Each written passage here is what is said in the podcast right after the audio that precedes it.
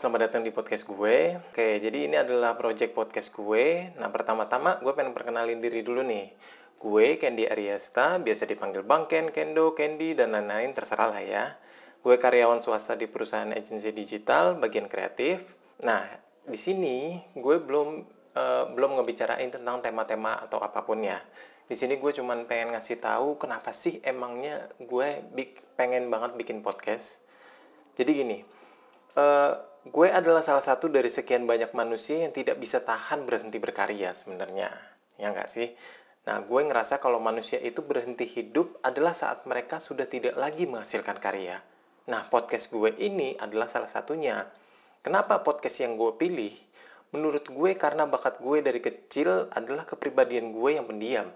Gue kebiasaan introvert, bercandaan gue kebanyakan dibilang teman gue jayus dan gak punya basic nulis sama sekali. Nah, aneh kan? Udah tahu pendiam, introvert, jayus, dan nggak bisa berkata-kata ataupun nulis, malah bikin podcast. Tapi menurut gue justru itu USP-nya, bro. nggak, nggak, gini.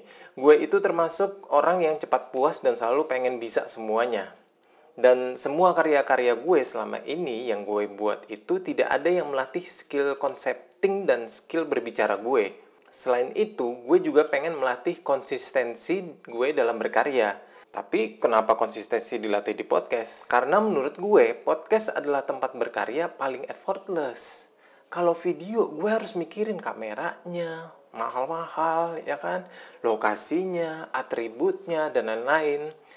Eh, tapi uh, bukan berarti gue nggak akan bikin video konten loh ya. Mungkin next uh, gue bakal bikin. Nah, itu alasan gue bikin podcast ini.